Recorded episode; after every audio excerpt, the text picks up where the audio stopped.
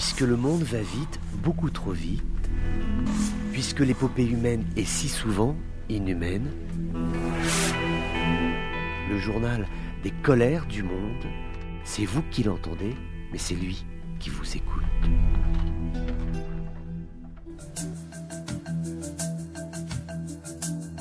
Bonjour à tous, bienvenue dans ces colères du monde. C'est une image symbolique, celle du président ukrainien Zelensky dans les rues dévastées de Kherson, ville qui a été reprise aux forces russes qui ont décidé, voici quelques jours, de battre en retraite, de traverser les eaux du fleuve Dniepr et d'aller se retrancher de l'autre côté et de laisser les Ukrainiens reprendre cette ville qui était tombée entre les mains russes dès le début du conflit.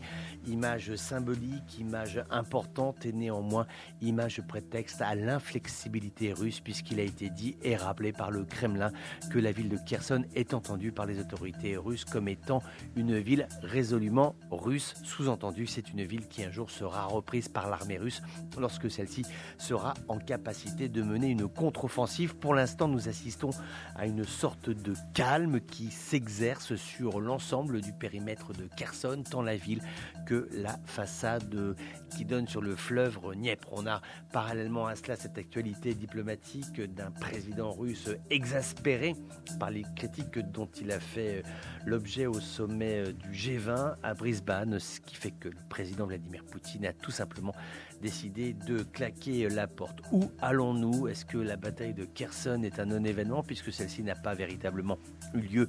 Ça a surtout été une retraite de l'armée russe. Que va-t-il se passer maintenant? Est-ce que c'est un piège? Est-ce que les Russes attendent que les forces ukrainiennes prennent leurs aises à Kherson pour ensuite mener une intense campagne de bombardement? Ou est-ce que euh, les forces ukrainiennes vont laisser un dispositif somme toute assez léger sur la ville de Kherson pour pouvoir produire un effort militaire et reprendre euh, l'offensive vers le nord du pays, essayer de faire tomber le Donbass. Beaucoup d'incertitudes, en tout cas cette image qui fait le tour du monde euh, déjà, celle du président Zelensky dans les rues dévastées de Kherson qui a été reprise à l'armée russe.